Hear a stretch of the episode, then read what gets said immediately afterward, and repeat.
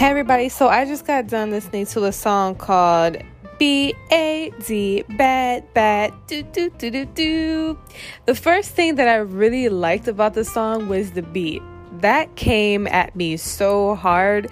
I've never heard a beat like that before. It it kind of brings me back to like maybe the 60s or something. It sounds like some kind of disco stuff.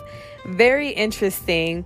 And of course, I noticed the white horse, the black horse, the choreography, and the super dope appearance that they have. You know, they were really doing their thing. But what really stuck out to me was they they jumped out of a window. You know, I was like, "Oh my gosh, these people did not jump out of a window just now. That is insane.